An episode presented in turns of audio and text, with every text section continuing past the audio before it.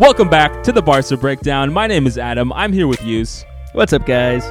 Please hit that subscribe button, like the video, and let us know in the comments your thoughts about this Koeman and Laporta drama. Because after a dour weekend, right, we were all pretty sad about that Atletico Madrid game. Yus and I are excited in our new jerseys, right? Wearing the Hey. purple. Yus has the home Champions League. Thank you to my sister for picking them up at the Camp Nou in Barcelona two weeks ago. After that dour weekend and after these sick jerseys we have, Yusuf, we're trying to figure out what exactly is happening in the Koeman and Laporta Mhm. world, right? Because we have had a season full of tumultuous and mercurial relationships between the two. I mean, what's crazy about this whole thing is that in the summer, as we all remember, Laporta allegedly told Koeman, "Hey, I don't want you as my coach. Give me two weeks to find someone else. If I can't, Mhm. you're gonna stay." Right? And then the Mhm. season begins, and we look at the season, you know, as we enter October, and we're we're in a, a worse spot than we ever could have imagined, right? In La Liga, we've dropped nine out of twenty-one points. We're sitting at twelve points. I think we're tenth in La Liga, and then of course we've had the two losses against Bayern Munich and Benfica 3-0. Sure. And what's kind of crazy about this whole thing is you go back to the Bayern game and you remember, okay, we lose 3-0. We all have the understanding that hey, we don't have a team to compete with the top top teams in, um, you know, all of Europe. And we had some injuries at the time that kept us back. And then there was the rumors from the board and Laporta that hey, we're giving Koeman three games to improve. We go against Granada at the Camp Nou, we draw Mhm. 1-1. We go away to Cadiz, we we draw 0-0. And then we have that game where we beat Levante 3-0 and we all remember me uh, being an idiot thinking that this was going to be the jumping off point. And then we come against Benfica, big game in the Champions League. We need to get some points to make sure we go through these group stages because top 4 in La Liga and keeping the Champions League next season seems hard. And we get smacked 3-0 Yus. And Sure. I thought that was the low point. And as we head into Atletico Madrid, we all of a sudden hear this new tune from Laporta, right? Yeah, it seems like Laporta came out and wanted to give Koeman a call to kind of clear the air in the situation because, as you're saying, things have not been good at Barcelona financially, institutionally, and in the sporting front. So he came out and said, Laporta, that is, um, Koeman is a Barca fan. He's a legend, and fans all over the world should give him a margin of confidence. You know, obviously, just being that uh, winning the first Champions League with Barcelona, making scoring that goal, and Scoring then the he goes on- goal, Yus. Yes, Don't I know. I undercut know. the goal, okay? Koeman is a legend not only for that. Yes. He also has the most goals ever by a defender. I Don't know if you knew that, Sure. but he has like he has more goals than Iron uh, Robin ever had. Anyways, Mhm. so Yeah. they, they, they, yeah, Laporta Yeah. comes out. Keep going. And then he goes, you know, Koeman loves Barcelona. He's decided to come here at tough times, like I just said, institutionally, sporting. We're in financial ruin. We have a difficult time uh, with injured players. And then saying, like, hey, we, we, we're on an understanding now. We don't have a tense relationship. Me and him are um, more grounded with each other. And to be honest, uh, we have an honest relationship. He's a good person, and I think uh, he thinks the same as me, and we're trying to turn around for the better. And like he's saying in this situation, things aren't good. We knew that, but that goes to say, like, what really Well, changed between? Yeah, I mean it's Yeah, shocking, right? exactly. It's just so crazy to me. It's because you know, and we, we sometimes get a little bit anti Laporta, which would happen to any president if we're going through such a rough patch, uh, especially when we lost the greatest player ever, the Copa America champion Lionel Messi, who just doesn't like that much. but you know, it's just it's so it's so odd to all of us, I think, and it's it's a little bit off putting because it feels like we keep you know oscillating between this level of you know Koeman and Laporta don't like each other. Uh, Mhm. comes to that one press conference, he you know reads a script and leaves, and the board didn't know he was going to do that, and it it just it's all seems so topsy turvy, and then of course now we're in the stage where they seem to have come together, and I think that really brings the question is like what exactly happened here, and I think there's a few different thoughts, and uh, you know the the AP they're reporting that Koeman said he wanted Laporta to stick by him, and he thought that injuries were really taking a toll. And he kind of highlighted these next three games against Valencia, uh, Dynamo Kiev in the Champions League, and then against Real Madrid, Mhm. which I'm not looking forward to after the international break as like a time to turn things around. Which again sure. is another one of these three game uh, periods, and it's like okay, if Laporta didn't take action after the first time, what makes any of us think or Koeman think he's going to do it now? So it all seems like a little bit of lip service Yus. Um, but it, when I try and think about the issues and, and kind of what's happening here, there, there's really three things that must have happened, in my opinion. I want to hear what your take. Okay, the first Mhm. thing is our finances are much worse than we thought. right? There was a new report this week that we closed the the books on 2020 2021 with a 481 million euro loss, and it just feels like every 2 weeks we get a cascade of new news that makes the Barca financial situation seem worse and worse. Mhm. Right? There's the other possibility that we've talked about, which is none of the coaches seem that good.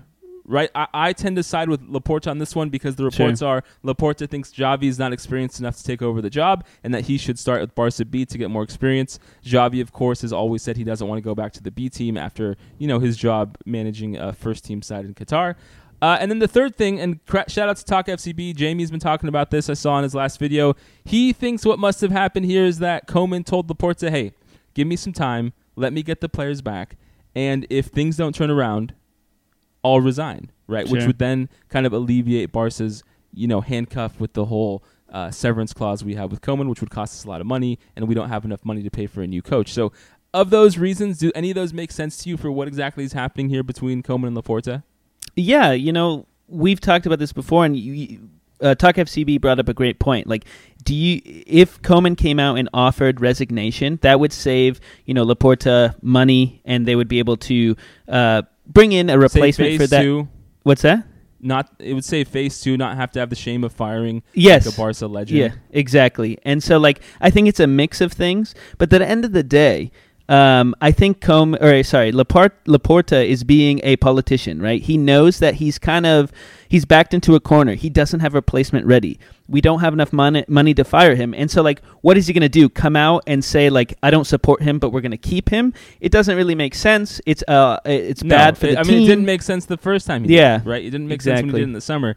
It wouldn't make sense here at all. Sure, but at the end of the day, I think he he was thinking like we can get somebody else. I'll give him 3 games to improve. It didn't happen. Then he realizes, "Oh, there's no one to come in." As you just said, the um, financial year came out for negative 481 million euros. I think he doesn't have an option, and so at the end of the day, uh, he Koeman himself to kind of save is saying like, hey, maybe if uh, you know I can resign if this whole thing goes around, so that you know you guys don't incur the expenses. But at the same time, I think it's Sure. a political statement by Laporta to save face. The thing that must be noted Mhm. is like Talk FCB doesn't have any insider info. Of course, Right, it's all conjecture that um, Koeman offered to resign if he can't turn it around after you know injuries like Dembele and Aguero come back and Braithwaite. But something happened here, right? And it's Mhm. probably a mix of all three. We don't have money. We have to. Marca is saying we have to pay 14 million euros if we get rid of Koeman. We don't have 14 million euros. We also don't have money. There's also been big reports we we don't have money to really sign a new coach if we get rid of Koeman. Uh, with the financial fair play in Mhm. La Liga, we wouldn't have enough to pay like a coach anywhere near what they would want. And I guess my final question to you, Yus, is like, hey, we're all basically saying Koeman out, right? We're all Mhm. saying he's he's just not the man for the job. Doesn't tactically prepare well for the games ahead of time. He doesn't have good in-game management. The the training routines must not be that good. Uh, top to bottom, we don't like Koeman, and, and we don't think he's the guy for the job. But what does this make you think about Laporta? I mean, we've we've had you know so many different things that that tangentially relate to Mhm. to the issue we're facing about Koeman being a politician and kind of always just trying to say the right thing but not necessarily do the right thing. Right? We had the Super League, which we didn't like, and Co- uh, Laporte. Laporta still supports. Uh, Mhm. Laporta said the socios would vote. That's never happened. Of course, there's the Messi debacle and how Tebas this week came out and said that you know if we didn't sign Depay and Aguero, we probably could have kept Messi. And so, Mhm. w- where does this leave you with Laporta right now in terms of evaluating him and, and, and how you feel about him being the guy to to kind of right the ship for Barca in the next few years? Unfortunately, I feel like when he first came onto our team, you know, I was excited, but I was an early uh I was early dissatisfied with his performance when especially when it came to the Super League and as things moved along, I just think he ha- was in a hard place to deal with, but I just don't think he's done a great job. I th- everything I see is politics to me. It's not so much leadership, and I think that's where it falls short to me. So I'm not too great on the co- the Laporta train here, um, but I don't think I ever have been super supportive of him once he came back to uh, Barcelona. So that is just my feeling over the last few months. I would say. I mean, the Super League thing really turned me sour, but you know, I gave him a chance. Definitely. Yeah, and so I think. Well, the thing is, Yus, here's Uh-huh. here's the answer, right? I, I agree with everything you're saying. At the end of the day, there's one thing that will right the ship. hmm winning. Right? That's Sure. what the Barca fans. That's what we all want to see is winning, and not only winning because that's a little bit too facetious. Because we remember under Valverde, winning and drawing some games wasn't enough for us. Sure. Right? We want to see a beautiful play out there. We want to see us go to Bayern Munich. We want to see us go to Benfica and and and have a thirst to win the game and to play some beautiful football or soccer. Well, I want so I want to be what we need to dangerous on the pitch, right? I, that's the big thing. I want to look dangerous, and I also want to, you know, force goalkeepers on their the defensive goalkeepers to Mhm. block shots. I want Make saves. Yeah, Yeah. exactly. I mean, because there's something about having a team that gave it their all and being happy. Mhm. We didn't leave Bayern, we didn't leave Benfica, we didn't leave Atletico with the feeling, or Granada, or Cadiz. we, didn't, we never left those games feeling like the team gave it their all. They really, you know, had a strategy and a uh, uh, mindset for how they're going to play the game, and they, they implemented it, and we just got bested. Right? It's No. never that. It's every game is an excuse. Every game is you know this or that, and so. With that, guys, let us know your thoughts in the comments on Laporta, Koeman, how this whole season is going to end up because we got Valencia coming up in another week, right? We have another week Mhm. of international break, and then we're going again Champions League. We got to get a win against Dynamo Kiev, Yeah. and then Los Blancos, Real Madrid come to town, and they are looking good, but not too good. Yus I'm, you know, if we win the next two games, I might be saying we're going to beat Real Madrid Mm, and don't- eat my words don't again. don't we'll go see. back to your springboard. I'll tell you that. Thank you guys so much. Thanks, guys. Goodbye.